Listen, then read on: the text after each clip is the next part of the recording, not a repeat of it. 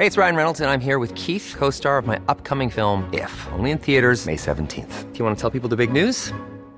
All right, I'll do it. Sign up now and you'll get unlimited for $15 a month and 6 months of Paramount Plus Essential Plan on us. MintMobile.com/switch. Upfront payment of $45 equivalent to $15 per month. Unlimited over 40 gigabytes per month. Face lower speeds. Videos at 480p. Active Mint customers by 531.24 get 6 months of Paramount Plus Essential Plan. Auto renews after 6 months. Offer ends May 31st, 2024. Separate Paramount Plus registration required. Terms and conditions apply if rated PG.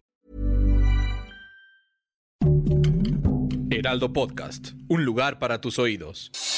Noticias del Heraldo de México. El presidente Andrés Manuel López Obrador informó en la mañanera que todos los niños serán vacunados contra COVID-19 y anunció que en abril concluirá la campaña nacional de vacunación, por lo que las personas que aún no se hayan aplicado la inoculación podrán acudir a cualquier centro de salud para que les sean puestas.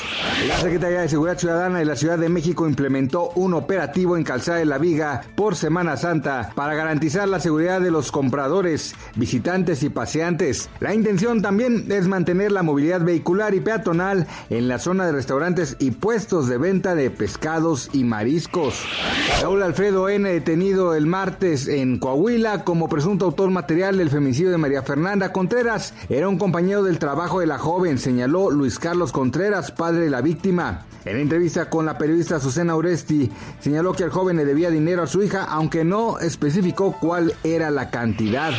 Este miércoles el Papa Francisco afirmó que la guerra en Ucrania, como todas las demás, representan un ultraje a Dios, una traición blasfema al Señor. Durante la audiencia celebrada en el aula Pablo VI, Francisco volvió a abordar el tema de la guerra y agregó que es siempre una acción humana que conduce a la idolatría del poder. Gracias por escucharnos, les informó José Alberto García. Noticias del Heraldo de México.